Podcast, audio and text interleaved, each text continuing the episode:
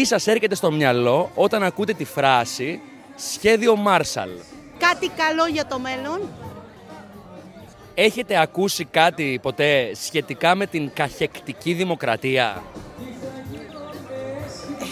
Τι ερώτηση είναι αυτή τώρα.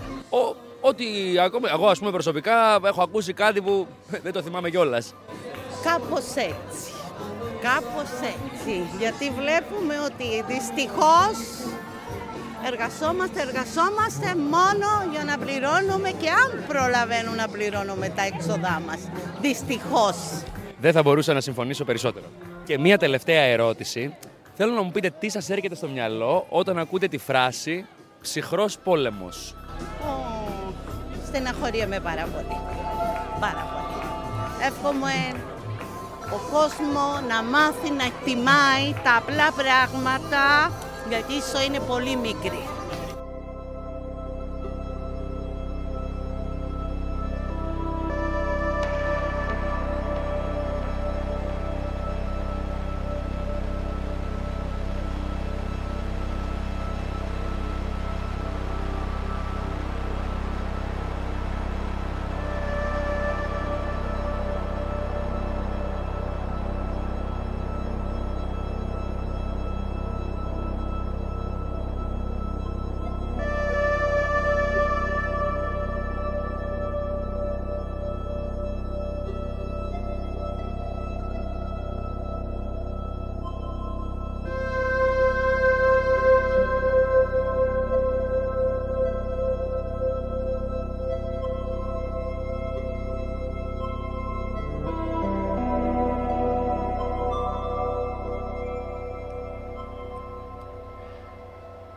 Πριν από τέσσερα περίπου χρόνια, διαβάζοντας ένα βιβλίο για την εξέλιξη της πολιοδομίας των Αθηνών, του Γιώργου Σαριγιάννη, έπεσα πάνω σε μία φράση που με ταρακούνησε. Την είχε γράψει ο Κυριάκος Βαρβαρέσος, ένας πολύ σοβαρός οικονομολόγος και πολιτικός. Το 1952 έλεγε λοιπόν «Η Ελλάδα είναι και θα παραμείνει φτωχή χώρα».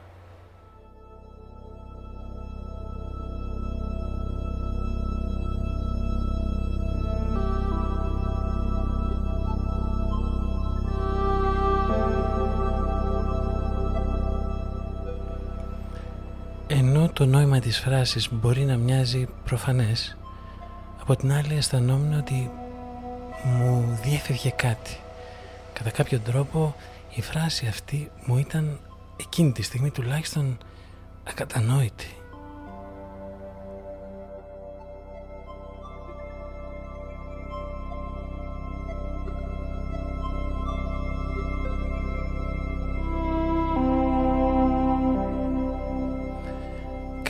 Καταλάβαινα ότι φτωχή χώρα σημαίνει μια χώρα που οι άνθρωποι δεν έχουν να φάνε. Μια χώρα που τα παιδιά δεν έχουν παπούτσια να φορέσουν. Είναι μια χώρα στην οποία οι άνθρωποι πεθαίνουν από αρρώστιες που πλέον έχουν ξεπεραστεί.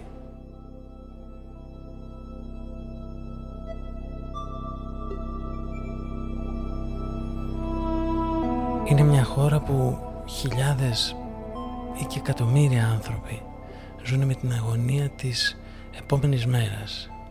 Όμως και πάλι, όταν ο Κυριάκος Βαρβαρέσος λέει αυτή την φράση, τι εννοεί;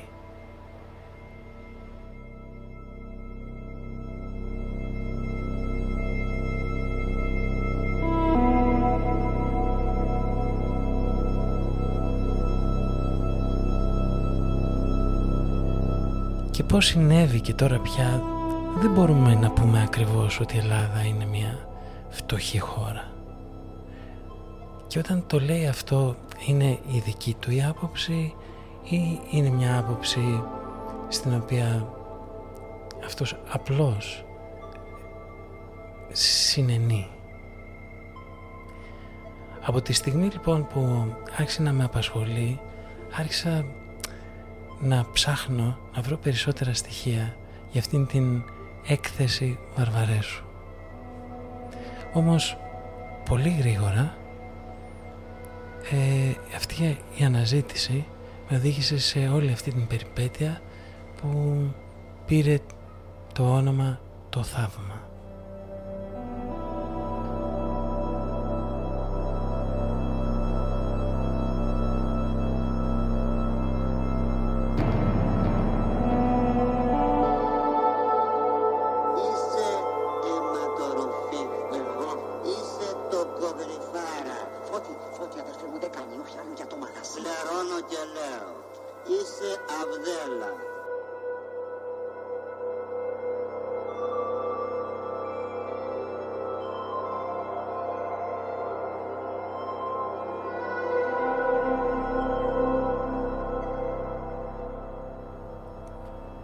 Ούτως ή άλλως η μελέτη της ιστορίας είναι μια μελέτη σε έναν τόπο που έχει χαθεί για πάντα. Όλα όσα λέμε παραμένουν ανοιχτά. Μοιάζουν να έχουν λιώσει μέσα στη μνήμη και να έχουν μπερδευτεί. Έχουμε φανταστεί τη σημερινή ραδιοφωνική μας αφήγηση περισσότερο σαν ένα περίπατο παρά σαν μια ραδιοφωνική εκπομπή. Δεν είναι στόχος μας πραγματικά να σας πληροφορήσουμε.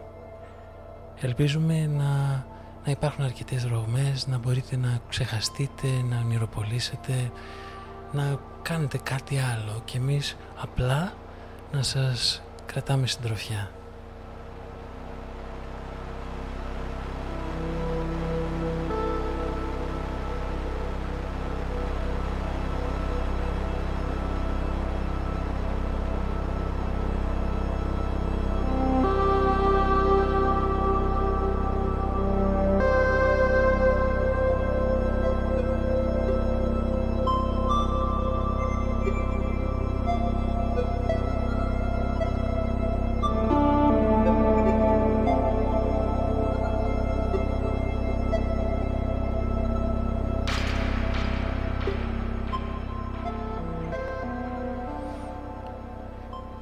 Βρισκόμαστε στην Ελλάδα μετά την κατοχή. Είναι μια χώρα κατεστραμμένη, είναι μια χώρα συντετριμένη. Οι Γερμανοί έχουν καταλυστέψει τα αποθέματά της και έχουν κυριολεκτικά διαλύσει το κράτος. Οι λεγόμενες οικονομικές υποδομές, τα εμπορικά λιμάνια, το οδικό και το σιδηροδρομικό δίκτυο είναι κατεστραμμένες και η μεγάλη πλειοψηφία του πληθυσμού ζει κάτω από το επίπεδο της ελάχιστης επιβίωσης. Σχεδόν το 1 πέμπτο του πληθυσμού είναι άστεγοι, με εκατοντάδες χιλιάδες πρόσφυγες στα μεγάλα αστικά κέντρα, ειδικά στην Αθήνα. Οι νεκροί εκτιμώνται είτε στο 7% του πληθυσμού είτε στο 12%. Αλλά και τα δύο ποσοστά είναι απολύτως τρομακτικά. Βασικά όλη η κατάσταση είναι τρομακτική και μέχρι εδώ έχουμε μιλήσει μόνο για τις ηλικές ζημιές. Αυτό το τραύμα, η ψυχολογική φθορά του πληθυσμού, τα συλλογικά τραύματα που θα στιγματίσουν αυτόν τον τόπο για πολλές γενναίες, δυστυχώς δεν μπορούν να μετρηθούν. Και αυτή η χώρα δεν είναι μακρινή. Σε αυτή γεννήθηκαν και μεγάλωσαν οι γονείς μου.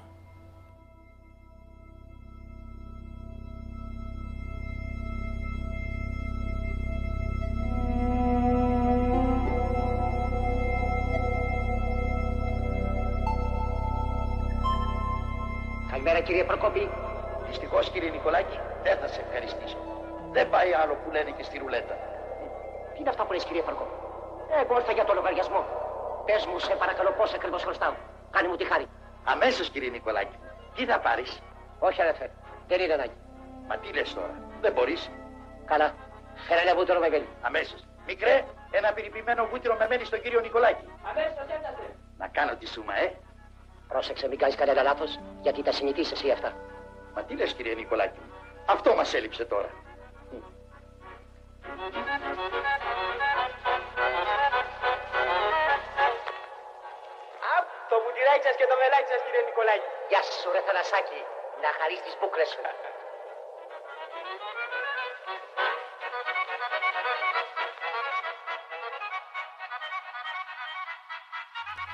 Ο κύριος Νικολάκης έχει σταθεί έξω από το κατάστημα και περιμένει. Αν προσέξατε, ζήτησε τον λογαριασμό, αλλά δεν είπε πώς θα τον πληρώσει κιόλας. Εν τω μεταξύ, η φέτα με το βούτυρο και το μέλι έρχεται και την τρώει βιαστικά.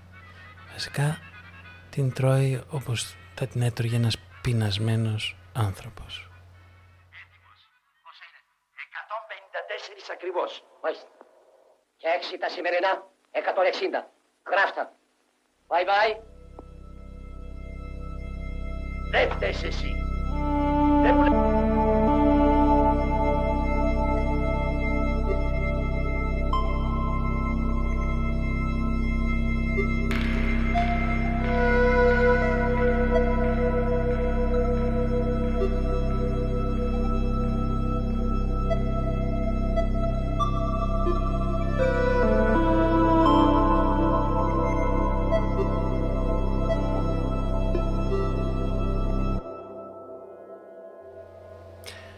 Όσο και αν μπορεί να φανεί παράξενο, την αρχική αφορμή να γράψω το ποίημά μου την έδωσε η διαμονή μου στην Ευρώπη τα χρόνια του 48 με 51. Έτσι ξεκινά ο Ελίτης ε, ένα κείμενο που εξηγεί πώς έγραψε το μεγάλο του ποίημα αξιονιστή. Ήταν τα φοβερά χρόνια που όλα τα δεινά μαζί, πόλεμος, κατοχή, κίνημα, εμφύλιος, δεν είχαν αφήσει πέτρα πάνω στην πέτρα. Θυμάμαι την μέρα που κατέβαινα να μπω στο αεροπλάνο ένα τσούρμο παιδιά που παίζανε σε ένα ανοιχτό οικόπεδο. Το αυτοκίνητό μας αναγκάστηκε να σταματήσει για μια στιγμή και βάλθηκα να τα παρατηρώ. Ήτανε κυριολεκτικά μέσα στα κουρέλια.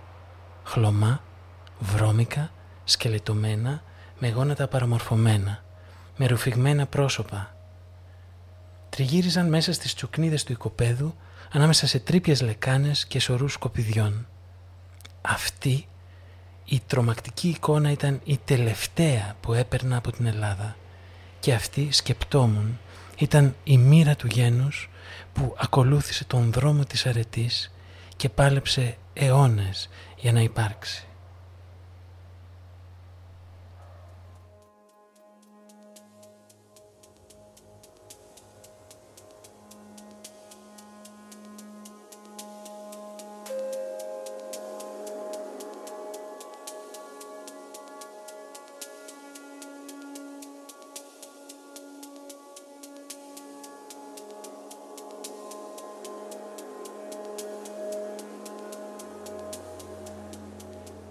Πριν περάσουν 24 ώρες, περιδιάβαινα στο ουσί της Λοζάνης, το μικρό δάσος πλάι στη λίμνη και ξαφνικά άκουσα καλπασμούς και χαρούμενες φωνές.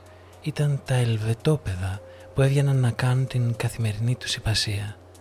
Αυτά που από πέντε γενναίες και πλέον δεν ήξεραν τι θα πει αγώνας, πείνα, θυσία.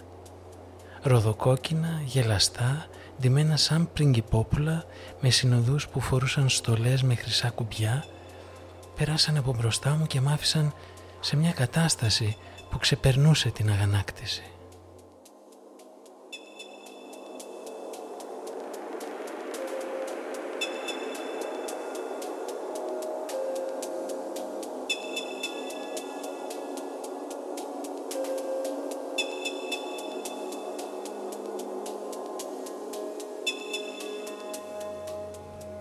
Ήταν δέος μπροστά στην τρομακτική αντίθεση, συντριβή μπροστά στην τόση αδικία, μια διάθεση να κλάψεις και να προσευχηθείς περισσότερο παρά να διαμαρτυρηθείς και να φωνάξεις.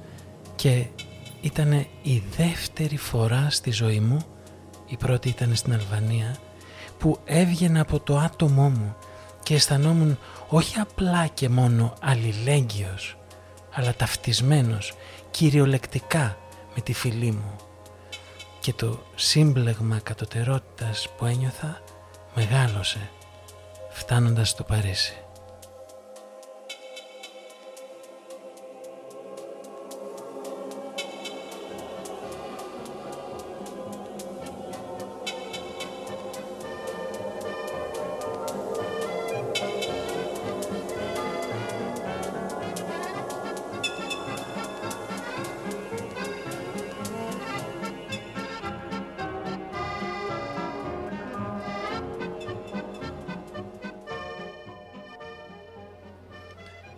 Είχε περάσει πολύς καιρός από το τέλος του πολέμου και τα πράγματα ήταν ακόμα μουδιασμένα.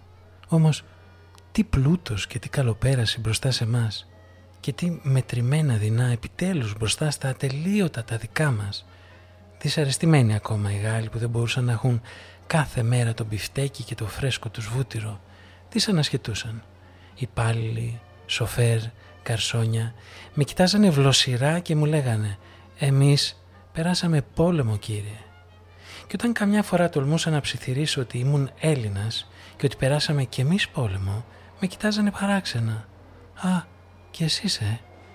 Καταλάβαινα ότι ήμασταν αγνοημένοι από παντού και τοποθετημένοι στην άκρη άκρη ενός χάρτη απίθανο. Το σύμπλεγμα κατωτερότητας και η ιδεητική διάθεση με κυρίευαν πάλι, ξυπνημένες μέσα από παλαιές, ενστικτώδεις διαθέσεις άρχισαν να αναδεύονται και να ξεκαθαρίζουν.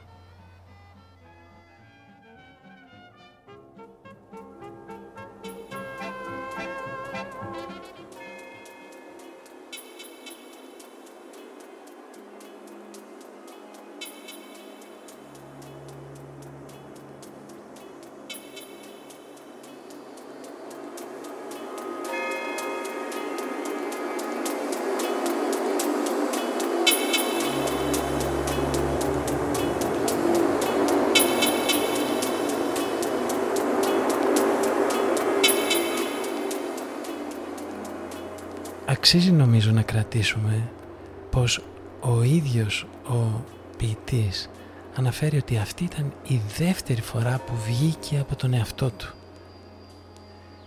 Ότι μέχρι τότε δεν θεωρούσε ότι η μοίρα του ήταν κοινή με τον άλλον. Ποιοι ήταν οι άλλοι, ποιος ήταν αυτός, με ποια μοίρα αυτός θα μπορούσε να ταυτιστεί μέχρι τότε πιο εύκολα.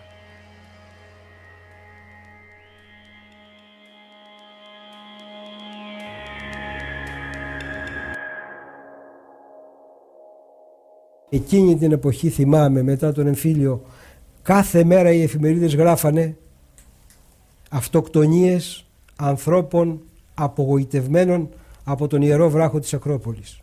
Σχεδόν κάθε μέρα είτε διοκόμενοι πολιτικά είτε σε απόγνωση. Ήταν ο κλασικός τρόπος αυτοκτονίας.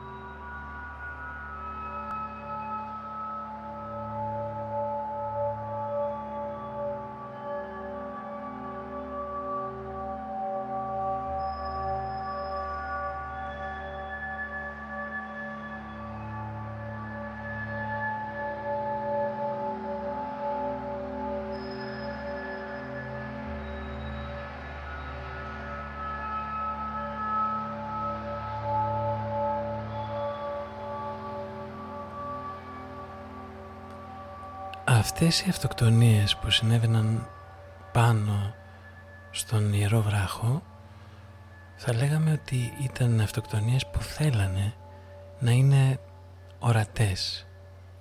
Οι ίδιοι άνθρωποι που αυτοκτονούσαν θεωρούσαν μάλλον ότι η απόφασή τους είχε να κάνει με δεδομένα κοινωνικά, ιστορικά, συλλογικά, δεν ήταν καρπός ενός προσωπικού αδιεξόδου. Δεν ξέρω αν έχει καταγραφεί αρκετά ότι και κατά τη διάρκεια των πολύ δύσκολων χρόνων της λεγόμενης ελληνικής κρίσης υπήρξαν πάλι πάρα πολλές αυτοκτονίες που έγιναν στον βράχο της Ακρόπολης. Μοιάζει να είναι ένα εθνικό ή τέλος πάντων ένα τεράστια σημασίας θέατρο στο οποίο κάποιοι άνθρωποι αποφασίζουν να κάνουν πιθανά την πιο τραγική δήλωση που μπορεί να κάνει κανείς. Ένα από τα πράγματα που είχαν παρατηρήσει οι φύλακες και οι συντηρητές των βράχων της Ακρόπολης τα τελευταία 10-15 χρόνια είναι ότι οι περισσότεροι που αυτοκτονούσαν στην Ακρόπολη βγάζανε πριν τα παπούτσια τους και τα τοποθετούσαν με επιμέλεια, τακτοποιημένα, στο πλάι πριν πηδήσουν.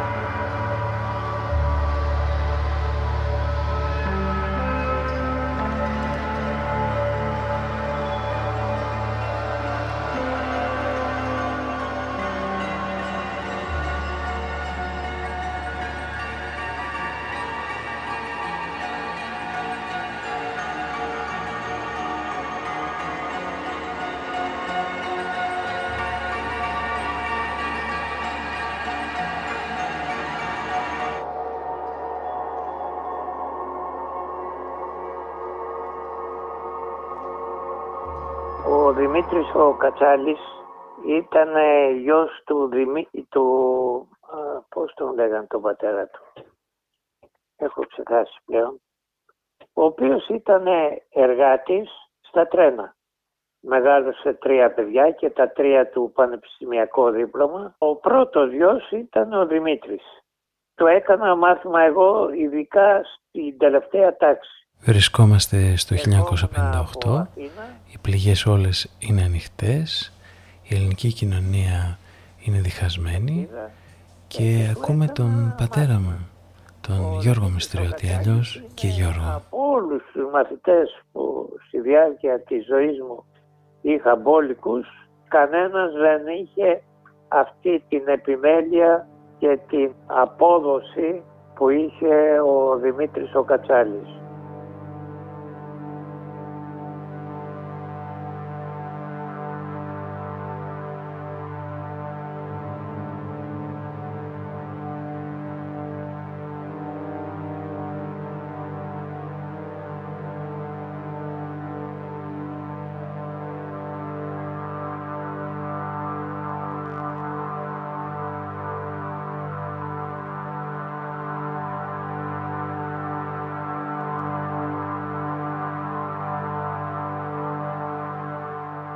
Του έδωνα δύο-τρεις ασκήσεις να τις δουλέψει και μου ερχόταν εκείνος με 25 ασκήσεις και με απορίες σε μία, δύο, τρεις ασκήσεις που φράκαρε. Όταν ήρθα το καλοκαίρι του έκανα μάθημα καθημερινά πλέον. Μέχρι που πήγε και έδωσε εξετάσεις και μπήκε με την πρώτη.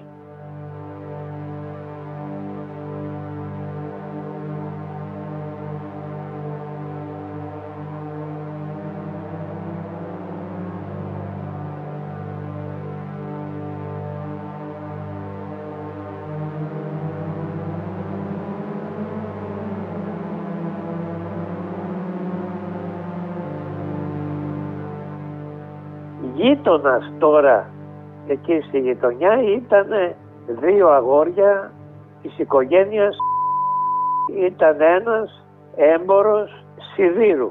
Αυτοί μίλησαν στον ξάδελφό μου τον Γιάννη τον Νικολάου και εκείνος μου το είπε για τη φασιστοειδή νοοτροπία τους ότι ακούς εκεί ο γιος ενός εργάτη των τρένων να έχει το θράσος να μπει στη σχολή πολιτικών μηχανικών.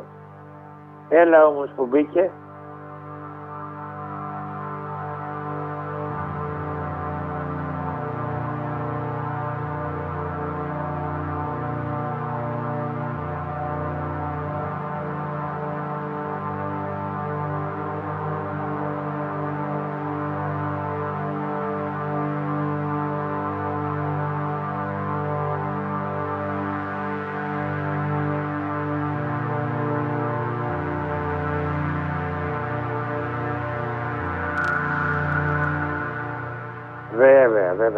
είπε για όνομα του Θεού πώς υπάρχουν τέτοια άτομα και να φανταστείς ότι μπορεί να πήγε στο μηχανουργείο του πατέρα του και δούλευε από 12 χρονών αλλά δεν σταμάτησε μέχρι και που τέλειωσε το τεχνικό γυμνάσιο εκεί.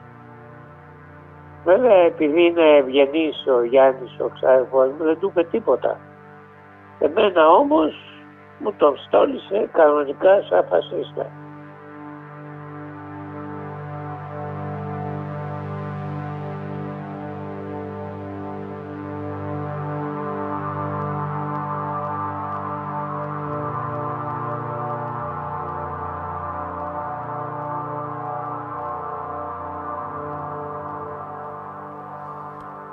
Αυτά συμβαίνουν στη Χαλκίδα το 1958. Αυτή είναι μια από αυτές τις ιστορίες με τις οποίες πολύ συχνά ο πατέρας μου ε, γέμιζε τις συζητήσεις μας. Θα ήθελα με κάποιο τρόπο όλο αυτό το εγχείρημα, όλη αυτή η προσπάθεια να θυμηθούμε με ποιο τρόπο ξαναστήθηκε στα πόδια του αυτός ο τόπος, κάπως να το αφιερώσω εγώ τουλάχιστον προσωπικά στο Δημήτρη τον Κατσάλη και στο Γιώργο τον Μιστριώτη και στο Γιάννη τον Νικολάου σε όλους αυτούς τους ανθρώπους που τα τελευταία 15 χρόνια τους είπανε πως ο τόπος αυτός δεν κατάφερε τίποτα ότι οι άνθρωποι είναι απλώς τεμπέληδες, ε, ανήθικοι και διεφθαρμένοι και ανίκανοι.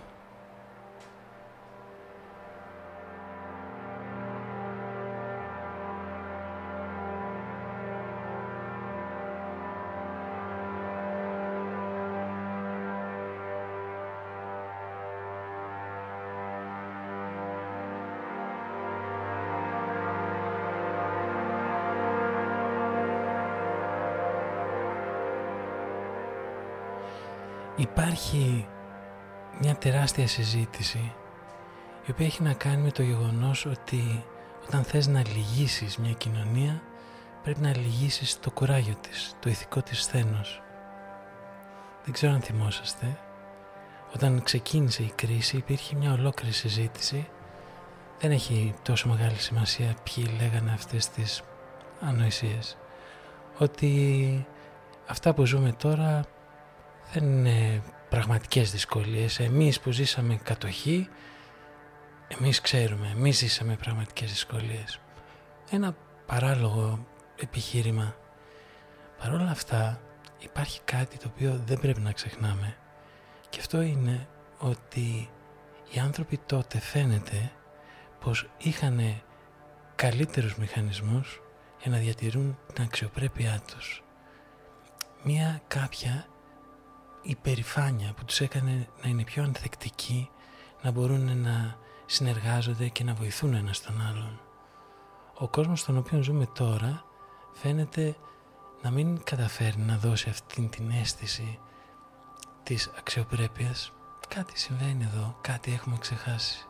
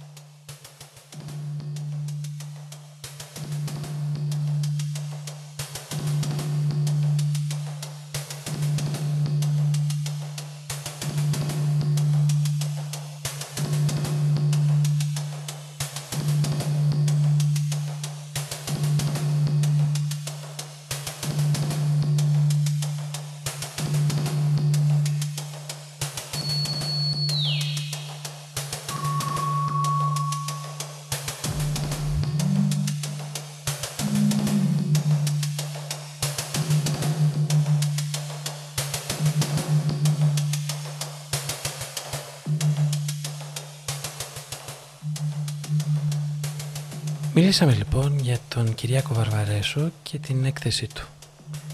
Ψάχνοντας να καταλάβω περί τίνος πρόκειται, έπεσα πάνω σε μια άλλη έκθεση. Την έκθεση Porter, για την οποία πιθανώς να είχα ξανακούσει ήδη και σίγουρα θα έπρεπε να έχω ξανακούσει και νομίζω θα έπρεπε όλοι να έχουμε ακούσει για την έκθεση Porter. Εν τούτης, τα πράγματα ήταν τελείως συγκεκριμένα στο μυαλό μου. Στην έκθεση Porter λοιπόν, η οποία γράφτηκε το 1947 από τον προεδρικό απεσταλμένο, που τότε πρόεδρος ήταν ο Χάρι Τρούμαν, έτσι, ο άνθρωπος που έριξε την πυρηνική βόμβα και ο άνθρωπος που έδωσε το όνομά του στο δόγμα Τρούμαν που είναι το ξεκίνημα του ψυχρού πολέμου. Εδώ πλέον βλέπουμε έναν κόμπο στον οποίο αρχίζουν να συνδέονται πάρα πολλά πράγματα και εκεί που εγώ έψαχνα να δω το ζήτημα του γιατί η Ελλάδα έπρεπε να μείνει φτωχή και γιατί δεν έμεινε φτωχή κτλ. κτλ ξαφνικά βρίσκομαι σε μια άλλη περιοχή η οποία είναι εξαιρετικά προκλητική. Είμαστε πάρα πολύ τυχεροί γιατί πριν από 10 περίπου χρόνια οι ε, μεταμεσονύκτιες εκδόσεις εξέδωσαν ένα βιβλίο που ακριβώς συγκεντρώνει την έκθεση Πόρτερ μαζί με τα ημερολόγια του και ένα περίφημο άρθρο που έγραψε σε ένα περιοδικό ποικίλης ύλης ε, στην Αμερική επιστρέφοντας από την Ελλάδα.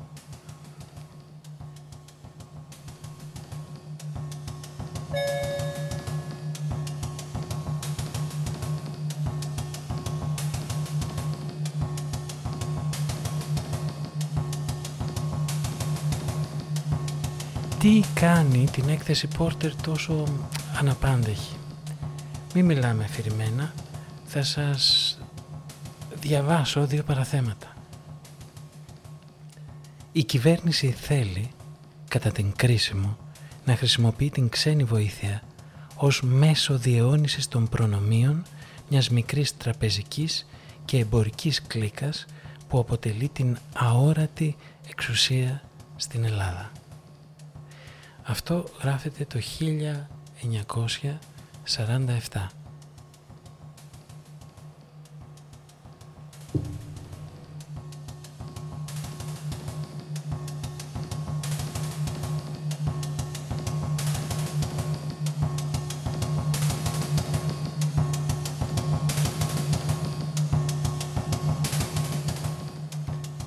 Πίσω από την κυβέρνηση είναι μια μικρή εμπορική και τραπεζική ομάδα συνομωτών με επικεφαλής τον Πεσμαζόγλου, διοικητή της Εθνικής Τράπεζας της Ελλάδας, έξυπνο και αποτελεσματικό χειραγωγό.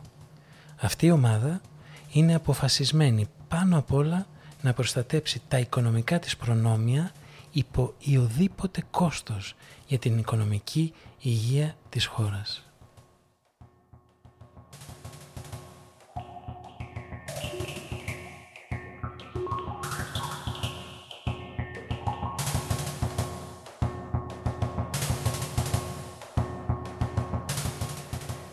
Αυτές οι φράσεις είναι κάπως σκανδαλώδεις, έχουν τον αέρα μια συζήτηση καφενείου και όταν τις πρωτοακούει κανείς δεν ξέρει αν μπορεί να τις πάρει σοβαρά. Απαιτούν έλεγχο, δεν μπορεί κανείς να εμπιστευτεί ότι πραγματικά αυτός που τις γράφει εννοεί αυτό που εμείς καταλαβαίνουμε σήμερα. Μέσα από αυτήν ακριβώς την απορία ξεκίνησε όλη αυτή η περιπέτεια. Ο τίτλος του θαύματος παραπέμπει ακριβώς στον τίτλο του άρθρου που ανέφερα πιο πριν, που έγραψε ο Πολ Πόρτερ επιστρέφοντας από εκείνο το ταξίδι του στην Ελλάδα. Ο τίτλος θα μεταφραζόταν στα ελληνικά κάτι σαν «Ζητείτε ένα θαύμα για την Ελλάδα».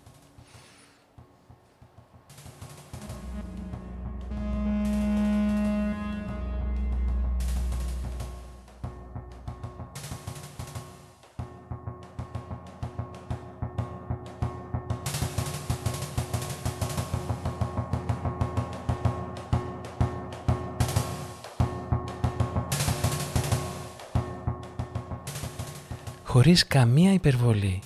Αν διαβάσει κανείς τα ημερολόγια, το άρθρο και την έκθεση Πόρτερ που είναι εκτενέστερη και πιο τεχνική θα δει ότι η απόσταση που έχει από αυτά που έλεγε την ίδια περίοδο το Κομμουνιστικό Κόμμα Ελλάδος σε πολλά σημεία είναι ελάχιστη.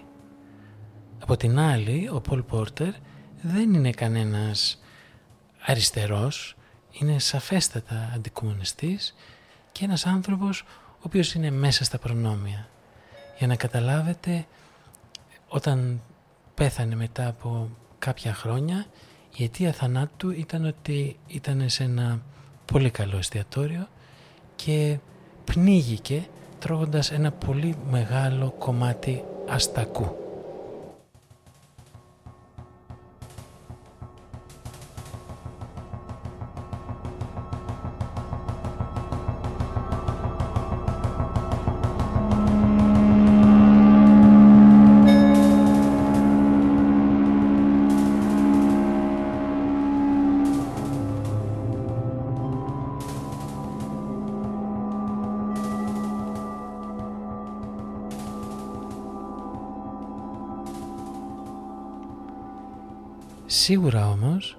Ιστορία του δεν μας επιτρέπει να ενδώσουμε σε μια υπεραπλουστευμένη έτσι περιγραφή των κακών Αμερικάνων. Διαβάζοντάς τον πολύ συχνά βλέπουμε να αγανακτεί γιατί δεν βλέπει στο πολιτικό προσωπικό αλλά και στην εμπορική, οικονομική, βιομηχανική ελίτ να υπάρχει πατριωτισμός.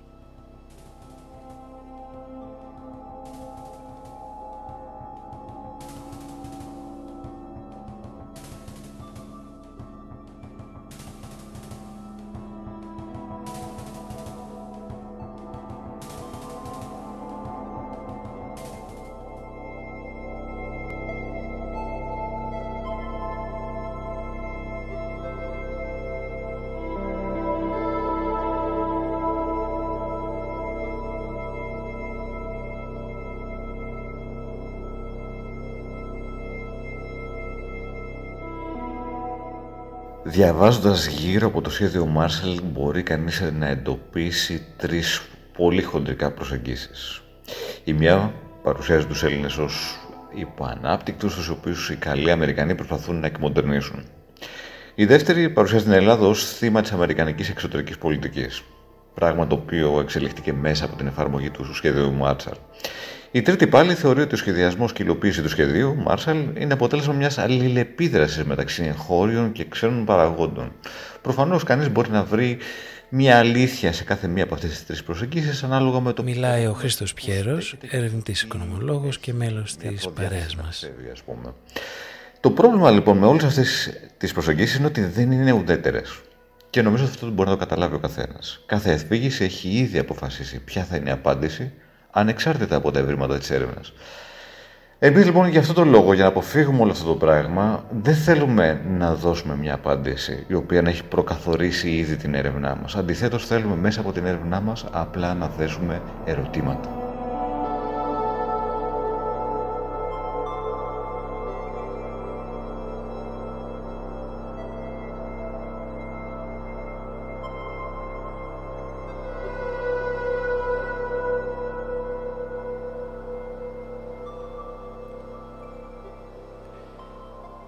Βασικό εργαλείο με το οποίο οι Αμερικάνοι παρεμβαίνουν και βοηθούν ε, την ανοικοδόμηση όχι μόνο της Ελλάδας αλλά ολόκληρης της Ευρώπης είναι ακριβώς το σχέδιο Μάρσαλ.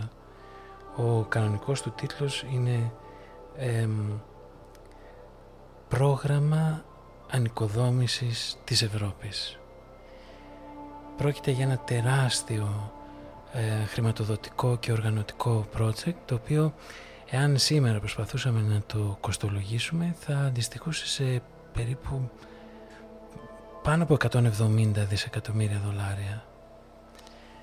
Στην Ελλάδα λοιπόν η βοήθεια που έρχεται εντάσσεται μέσα σε αυτό ακριβώς το σχέδιο Marshall.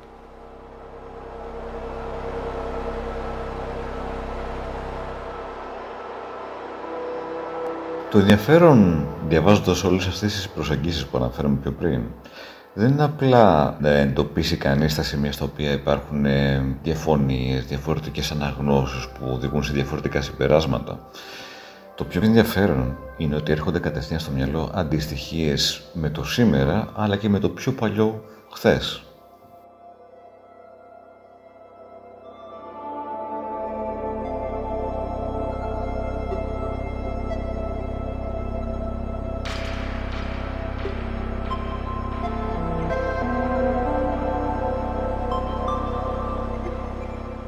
Θέλει κανείς να τραβήξει αντιστοιχίες του τότε με το σήμερα, δεν μπορεί πολύ εύκολα να πάει στην περασμένη δεκαετία και όσον αφορά τα αίτια της ελληνικής κρίσης, δεν υπήρχαν διαφορετικές αναγνώσεις, δεν υπήρχε ένας ανάλογος διαχωρισμός. Από τη μία πλευρά δεν ήταν οι ανεπρόκοποι, διεφθαρμένοι Έλληνες και από την άλλη η Γερμανία που ήθελε να επιβληθεί στην Ελλάδα. Το ευρωπαϊκό οικοδόμημα που προωθεί τα συμφέροντα των ισχυρών κρατών μελών ή μήπως η αποτυχία των ελληνικών θεσμών στο να εξευρωπαϊστούν.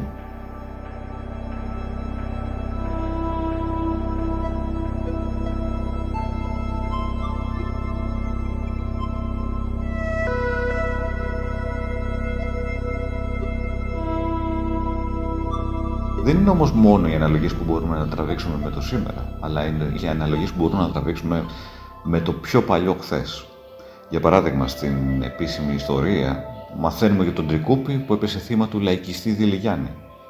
Διαβάζουμε όμως σε άλλες πηγές, όπως είναι το βιβλίο του Μιχάλη Ψαλιδόπουλου Τα δάνεια της Ελλάδας, για την κακοδιαχείριση των δανείων από την πλευρά του Τρικούπη, ο οποίος προωθούσε υπέρμετρες στρατιωτικές δαπάνες.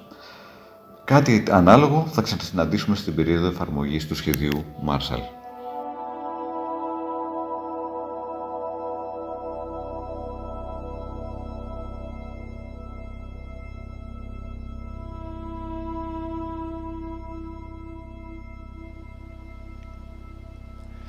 Στις ατελείωτες συζητήσεις και συναντήσεις που είχαμε με τον Χρήστο, διαρκώς ανακαλύπταμε καινούριες συνδέσεις με το παρόν και το απότερο παρελθόν.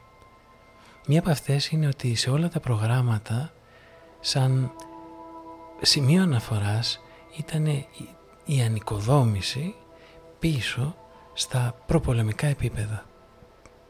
Το πρόβλημα με αυτό είναι ότι τα προπολεμικά επίπεδα ήταν πραγματικά ήδη επίπεδα εξαθλίωσης και ξαφνικά βρεθήκαμε να πρέπει να μελετήσουμε τι ακριβώς συνέβη την περίοδο της δικτατορίας μεταξά. Το ίδιο συνέβη βέβαια πάλι και προς το παρόν. Ίσως θα έχετε παρατηρήσει ότι τα τελευταία πάλι 10-15 χρόνια διαρκώς η συζήτηση όταν θέλουμε να αξιολογήσουμε και να καταλάβουμε την ελληνική πραγματικότητα αναφέρονταν στη μεταπολίτευση. Αυτό όμως τελικά δεν έβγαζε νόημα γιατί τα βασικά χαρακτηριστικά όπως έδειξε η μελέτη της σημερινής ελληνικής κατάστασης, αυτά που είναι διαρθρωτικά, δεν αποφασίστηκαν στη μεταπολίτευση. Η μεταπολίτευση μπορεί να άλλαξε κάποιες ισορροπίες, αλλά ο προσανατολισμός της ελληνικής οικονομίας και της ελληνικής κοινωνίας αποφασίζεται εκείνα τα χρόνια το 40, το 50, το 60 τότε ξεκινάει η εξάρτηση της ελληνικής οικονομίας από τον τουρισμό. Τότε λαμβάνεται η απόφαση να εγκαταλειφθεί το ενδεχόμενο μιας πραγματικής και ουσιαστικής βιομηχανικής ανάπτυξης και παραγωγής.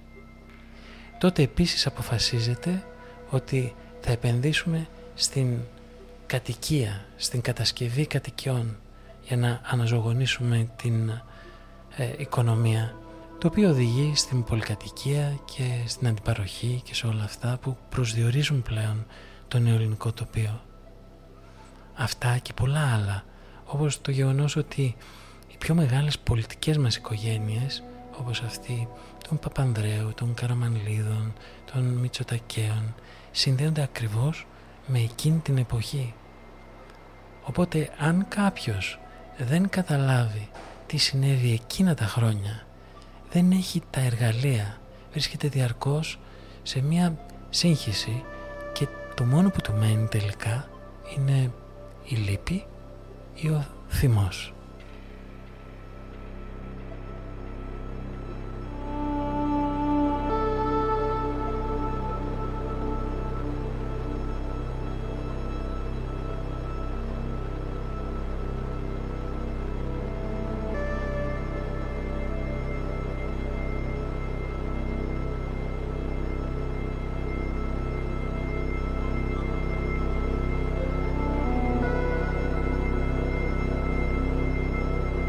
Τελικά όταν η επίσημη ιστορία καταγράφει μόνο απλοεκές και πολιτικά σκόπιμες αφηγήσεις, η κοινωνία, η συλλογική μνήμη ξεχνάει το ουσιαστικό ζήτημα, το επίδικο και καταδικάζεται στο να τις επαναλάβει.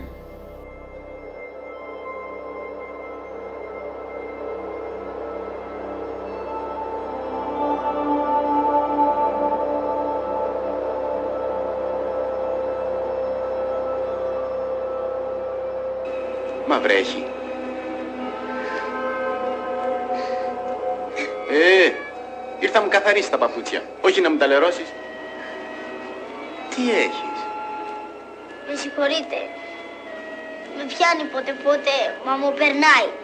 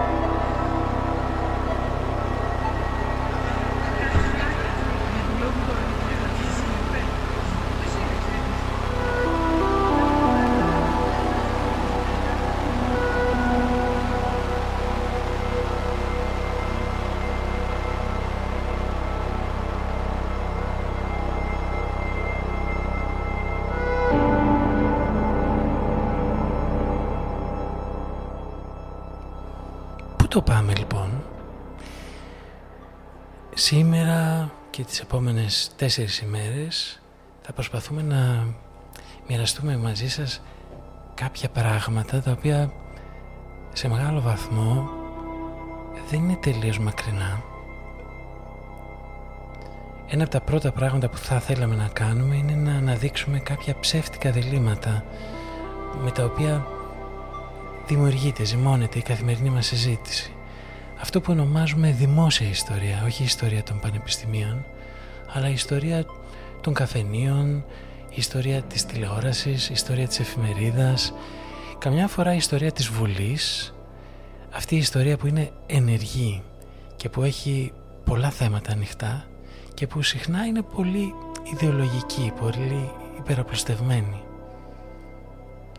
Μέσα σε αυτά δεν είναι μόνο οι κακοί Αμερικανοί που αναφέραμε, είναι η παρανόηση που τοποθετεί τον εμφύλιο σαν το κεντρικό γεγονός εκείνης της εποχής και μας επιτρέπει να καταλάβουμε πόσα καθοριστικά πράγματα συνέβησαν τότε.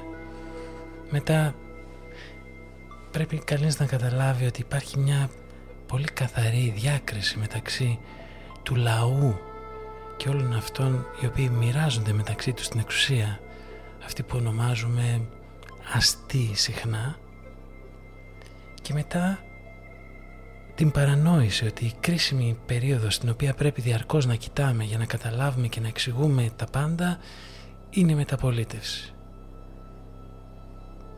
Πέρα από αυτό όμως θα μιλήσουμε για τον ψυχρό πόλεμο και τον παραλογισμό του όπως για την φοβερή ιδιαιτερότητα του αντικομουνισμού ο οποίος αναδύεται σήμερα όπως αναδύεται επίσης και η συζήτηση για ένα νέο ψυχρό πόλεμο θα θέλαμε να μιλήσουμε λίγο περισσότερο για το ότι όσα συνέβησαν στην Ελλάδα δεν μεταμόρφωσαν μόνο την Ελλάδα αλλά μεταμόρφωσαν στην ουσία ή ήταν η αρχή της μεταμόρφωσης της ίδιας της Αμερικής. Και μετά θα θέλαμε να μιλήσουμε και για το τι έγινε τελικά όντως; Τι, τι ήταν αυτή η ανοικοδόμηση; Με ποιο τρόπο και με ποια χαρακτηριστικά ξαναστήθηκε αυτός ο τόπος στα πόδια του;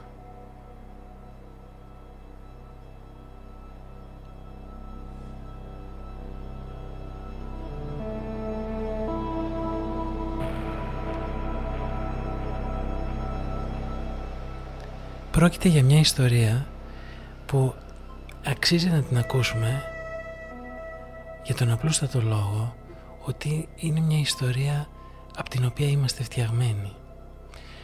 Και ενώ κάποιες στιγμές μπορεί να μας φέρει δικαίως σε απελπισία σχεδόν απ' την άλλη έχουμε πολλούς λόγους να αισθανόμαστε και περήφανοι και να παίρνουμε κουράγιο από το ανάστημα όλων αυτών των ανθρώπων που πάλεψαν γιατί κάποτε φαντάστηκαν τον κόσμο στον οποίο θα έρθουμε εμείς.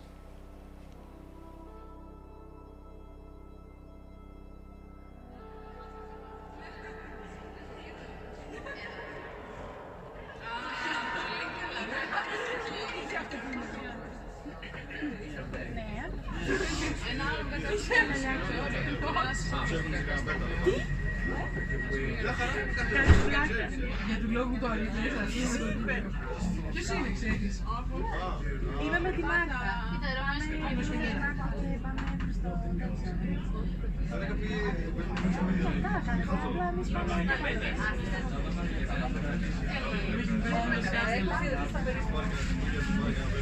σου είπε. Δεν θέλουμε όμως ότι είναι το... Καλύτερο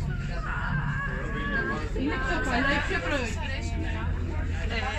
Όλοι, όλοι το είπα, εγώ το είπα. Να την ιστορία, εγώ το είπα. Είναι πιο πριν και με όλοι, το είπα.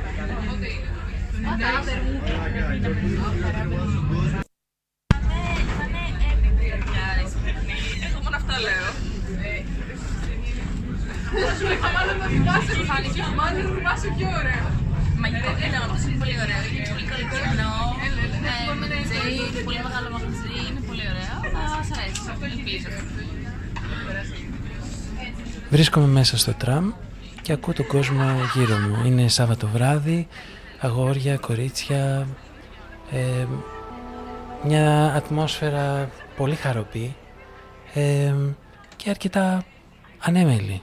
Ακούω συνέχεια μου είπε, το είπα, μου είπε, το είπα και διάφορα άλλα πράγματα ουσιαστικά ακατανόητα. Έχοντας βυθιστεί μέσα σε όλη αυτή την δυσκολία, σε όλες αυτές τις θυσίες, όλα αυτά τα πράγματα τα οποία βαραίνουν το παρελθόν, βλέπεις όλη αυτή την ελαφρότητα και μπορεί να έρθει σε αμηχανία. Τελικά αυτή η διάχυτη ανοησία μπορεί να φανεί σχεδόν προσβλητική. Όμως μήπως μπορούμε να το δούμε διαφορετικά; Μήπως όλοι αυτοί οι οποίοι πάλεψαν για έναν καλύτερο κόσμο πάλεψαν ακριβώς για αυτό το πράγμα. για να μπορούσαν να υπάρξουν αυτές οι άλλες στιγμές, οι ανέμελες στιγμές που δεν παλεύει κανείς απαραίτητος διαρκώς για τη δικαιοσύνη και για το προφανές. Πάλι μπορούμε να πούμε όμως και κάτι ακόμα. Και ποιος ξέρει τι κρύβεται πίσω από αυτά τα γέλια; Και ποιος ξέρει αν πίσω από αυτή την ανεμελιά, ακόμα και σήμερα, κρύβεται μια ανάλογη. Περισσότερο από όσο είμαστε έτοιμοι να το δεχτούμε, παρόμοια μάχη για τα αυτονόητα, για λίγη δικαιοσύνη, για λίγη ουσιαστική και πραγματική χαρά και αξιοπρέπεια.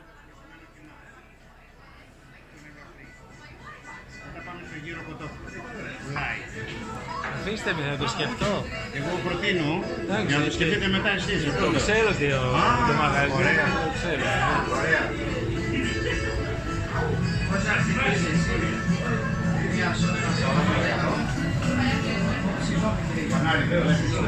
Είσαι από τα δεξιά Δεν έχω δέκα. Πλατεία 10. Δεν έχω δέκα. Ένα δεσποινά.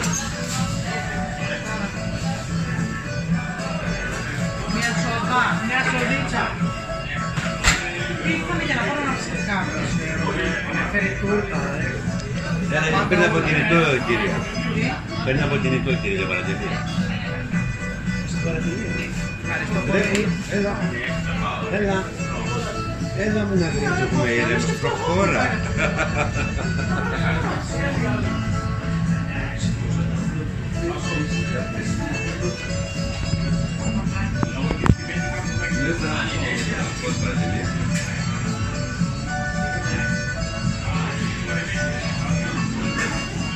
Παραγγέλνω σε εσάς αν είναι ή να περιμένουμε το κορίτσι. Ναι, εγώ πράγμα. Λοιπόν, ε, δύο καλαμάκια. Χοιρινό κοτόπουλο. Χοιρινό. Και τα υπολιστικά είναι. Ορίστε. σκέτα. Σκέτα, σκέτα.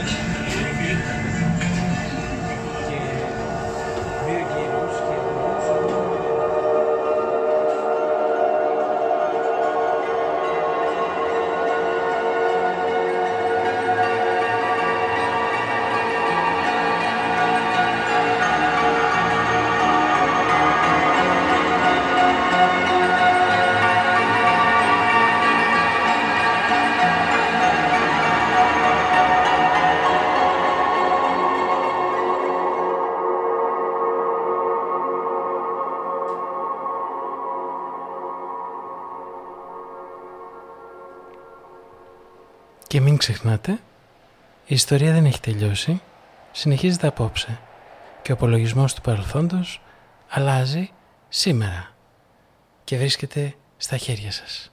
Ευχαριστούμε, τα λέμε αύριο.